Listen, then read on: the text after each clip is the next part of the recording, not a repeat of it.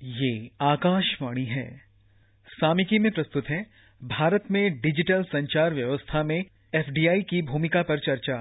इसमें भाग ले रहे हैं साइबर विशेषज्ञ जितेन कुमार जैन और पत्रकार मौमिता बख्शी चटर्जी। श्री रविशंकर प्रसाद कम्युनिकेशंस आईटी और इलेक्ट्रॉनिक्स मिनिस्टर ने आज दिल्ली में इन्वेस्ट डिजिकॉम 2019 इवेंट को संबोधित किया, जहाँ उन्होंने कहा कि भारत को एफडीआई के क्षेत्र में सबसे बड़ा देश होना चाहिए। भारत के पास आज वो सब कुछ है जो फॉरेन इन्वेस्टर्स चाहते हैं और भारत एक बड़ा मार्केट होने के साथ साथ विदेशी निवेशकों के लिए अच्छी नीतियाँ भी ला रहा है। मंत्री जी ने ये भी कहा कि उन्हें अपने डिपार्टमेंट के ऑफिशियल्स को ये हिदायत देनी है कि वो खुद को हमेशा एक्सेसिबल रखें ओपन रखें, क्योंकि इस वक्त भारत को फॉरेन इन्वेस्टमेंट्स की ज़रूरत है। और अगर कोई भी समस्या हो फॉरेन इन्वेस्टर्स की तो वो हेजिटेट ना करें, आके वो गवर्नमेंट और मंत्रियों के साथ और डिपार्टमेंट के जो ऑफिशियल्स हैं, उनके साथ खुल के बात कर सके। तो एक बहुत एक ईज ऑफ़ डूइंग बिज़नेस का मैसेज था उनका इंडस्ट्री को। आपके हिसाब से ये डिजिटल कम्युनिकेशंस का भारत के पाँच ट्रिलियन डॉलर इकोनॉमी बनने में क्या महत्व रहेगा? देखिए, आज जो मंत्री जी कह रहे थे, कहीं न कहीं आज जो एक टारगेट मैसेज था, वो जनता से ज़्यादा ब्यूरोक्रेसी के लिए था। और कहीं न कहीं उसके अंदर ये भावना थी कि जिस तरह की एक इकोनॉमिक स्लोडाउन आज भारत फेस कर रहा है, उससे उबरने के लिए, उसको प्रेसिपिटेट ना करने देने के लिए हमें इंश्योर करना होगा कि जो भी पोटेंशियल इन्वेस्टर्स आज भारत की ओर देख रहे हैं, उनमें से कहीं कोई छूट ना जाए। और हम ज़्यादा से ज़्यादा फॉरेन डायरेक्ट इन्वेस्टमेंट कम से कम टेलीकॉम और आईटी सेक्टर में अट्रैक्ट करें। एक फिगर है कि आज जो भारत की जो एक पूरी की पूरी जो एक एफडीआई सेक्टर है, उसके अंदर करीबन साढ़े छह करोड़ बिलियन डॉलर का इन्वेस्टमेंट आईटी सेक्टर के अंदर आता है एफडीआई का। करीबन ढाई तीन करोड़ का इन्वेस्टमेंट टेलीकॉम सेक्टर के अंदर आ रहा है। ये तब है कि जब हम पंद्रह से बीस साल से एक सॉफ्टवेयर आउटसोर्सिंग इकोनॉमी के रूप में अपना कर रहे हैं। अब जो पिछले पाँच सालों के अंदर डिजिटल इंडिया के कारण या मेक इन इंडिया के कारण जो एक पुश गवर्नमेंट कर रहा है स्टार्टअप्स को लेकर या आईटी सेक्टर को लेकर तो एक नया जो ट्रांसफॉर्मेशन आ रहा है वो ये आ रहा है कि अब हमारे स्टार्टअप्स ने जॉब्स देना शुरू कर दिया है। अनकन्वेंशनल सेक्टर से जो जॉब क्रिएट हो रही हैं, जो एक नई अपॉर्चुनिटीज़ पैदा हो रही हैं, हम और स्टार्टअप जहाँ पे ऐसे पैदा करें जिनमें फॉरेन डायरेक्ट इन्वेस्टमेंट आए। तो उन्होंने ये कहा कि देखिए, भारत के अंदर तीन ग्रोथ स्टोरी जो अगले पाँच दस सालों में आने वाली है, तीन ब्लॉक होंगे। पहला तो ये कि जो सौ सवा सौ करोड़ मोबाइल फ़ोन हमारे यहाँ काम कर रहे हैं, उसमें से चालीस करोड़ स्मार्टफ़ोन है। तो सबसे सस्ता डेटा जो आज भारत के अंदर है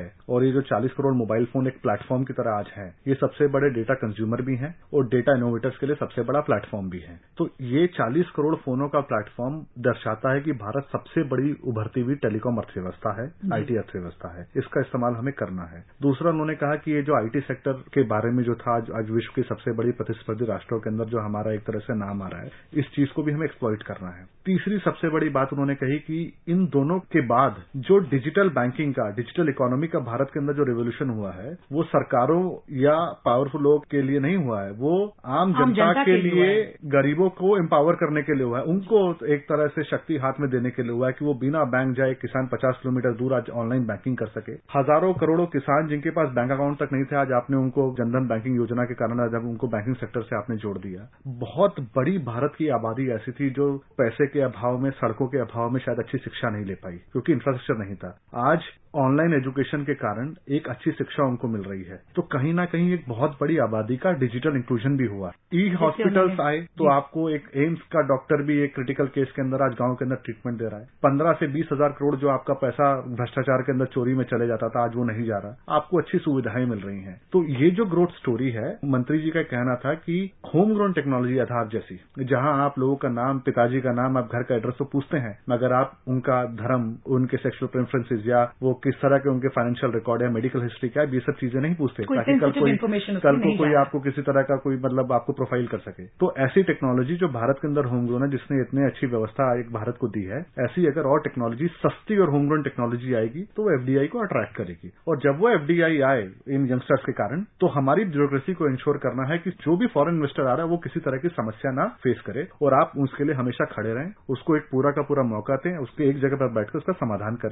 और हम इंश्योर करें कि जो सात आठ बिलियन डॉलर एक तरह से जो आज भारत के अंदर आ रहा है, कम से कम डबल ट्रिपल हो। और जो आप चार सौ बिलियन डॉलर की मैन्युफैक्चरिंग इकोनॉमी की बात करें, वो टारगेट अचीव हो पाँच सालों के अंदर। तो बहुत बड़ा पुश उसको लेकर आज था। इसमें आपको एक पैटर्न दिख रहा है, अगर आप पिछले एक, दो हफ़्ते से देखें तो सरकार की तरफ़ से डिजिटल कम्युनिकेशन को लेकर काफ़ी फोकस रहा है। सोलह सितंबर को जैसे रविशंकर प्रसाद जी ने एक बहुत बड़ा राउंड टेबल किया सीईओ के साथ इलेक्ट्रॉनिक्स मैन्युफैक्चरिंग इंडस्ट्री में। और जहाँ पे उनकी प्रॉब्लम्स उन्होंने सुनी और काफ़ी घंटे दिए सुबह से लेकर शाम तक वो बैठे रहे। एक एक सीईओ की उन्होंने बात सुनी आज क्या प्रॉब्लम हो रही है उनको भारत में किस हद तक उन्होंने इन्वेस्ट किया है और आगे उसको कैसे बढ़ाना चाहते हैं? और उसका समाधान ढूँढने के लिए सरकार ने ये भी बोला है कि हम एक ओवरऑल एक तरह से एक पॉलिसी इंसेंटिव लाएँगे पूरे सेक्टर के लिए दो तीन महीनों में जिसमें क्लस्टर भी होगा कॉम्पोनेंट मैन्युफैक्चरर्स के लिए भी एक इंसेंटिव होगा। उसके बाद ही हमने सुना कि ऐसे टैक्स रिलीफ आया गवर्नमेंट की तरफ़ से जहाँ पे मैन्युफैक्चरिंग यूनिट्स के लिए उन्होंने बहुत अच्छे रेट्स अनाउंस किए। तो एक तरह का संदेश जा रहा है भारत की तरफ़ से डिजिटल कम्युनिकेशन को लेकर देखिए जो हकीकत ये है। कि भारत एक इकोनॉमिक स्लोडाउन फेस कर रहा है। और ये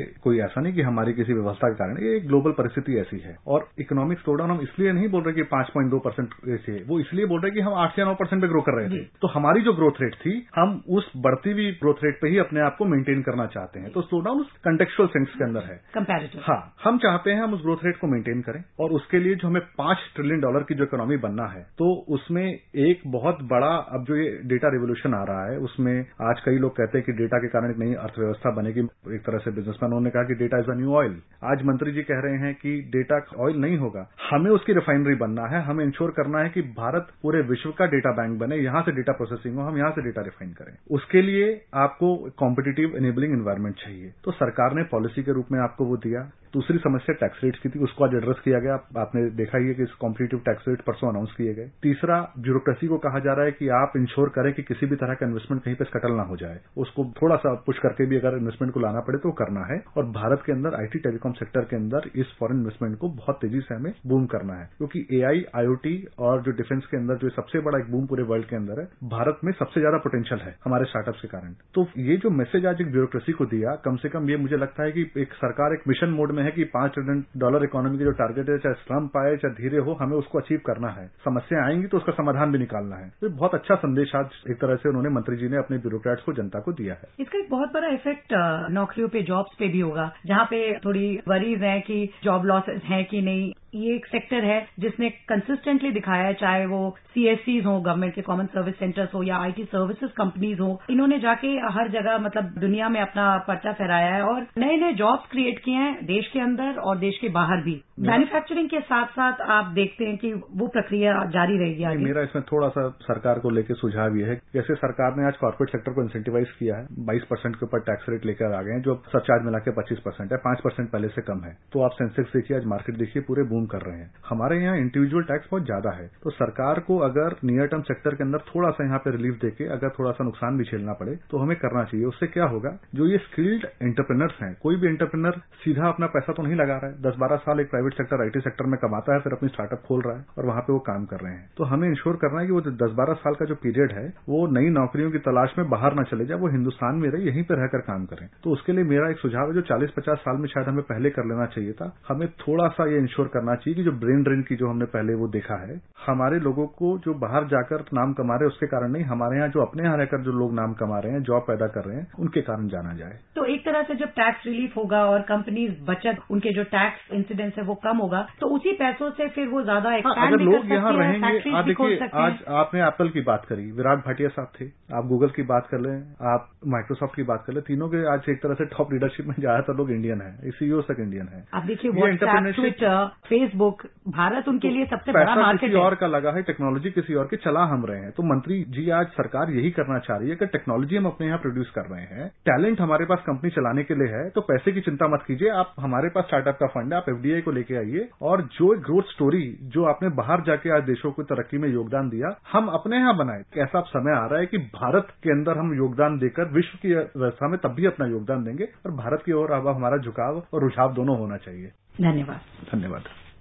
सामिकी में अभी आप सुन रहे थे भारत में डिजिटल संचार व्यवस्था में एफडीआई की भूमिका पर चर्चा।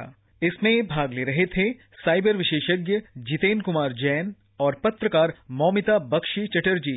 ये कार्यक्रम आकाशवाणी के समाचार सेवा प्रभाग द्वारा प्रस्तुत किया गया। इस कार्यक्रम के संबंध में अपनी प्रतिक्रिया आप हमें ईमेल कर सकते हैं। पता है A I R N S D talks at gmail dot com ये कार्यक्रम फिर से सुनने के लिए लॉग ऑन करें हमारी website news on A I R dot com.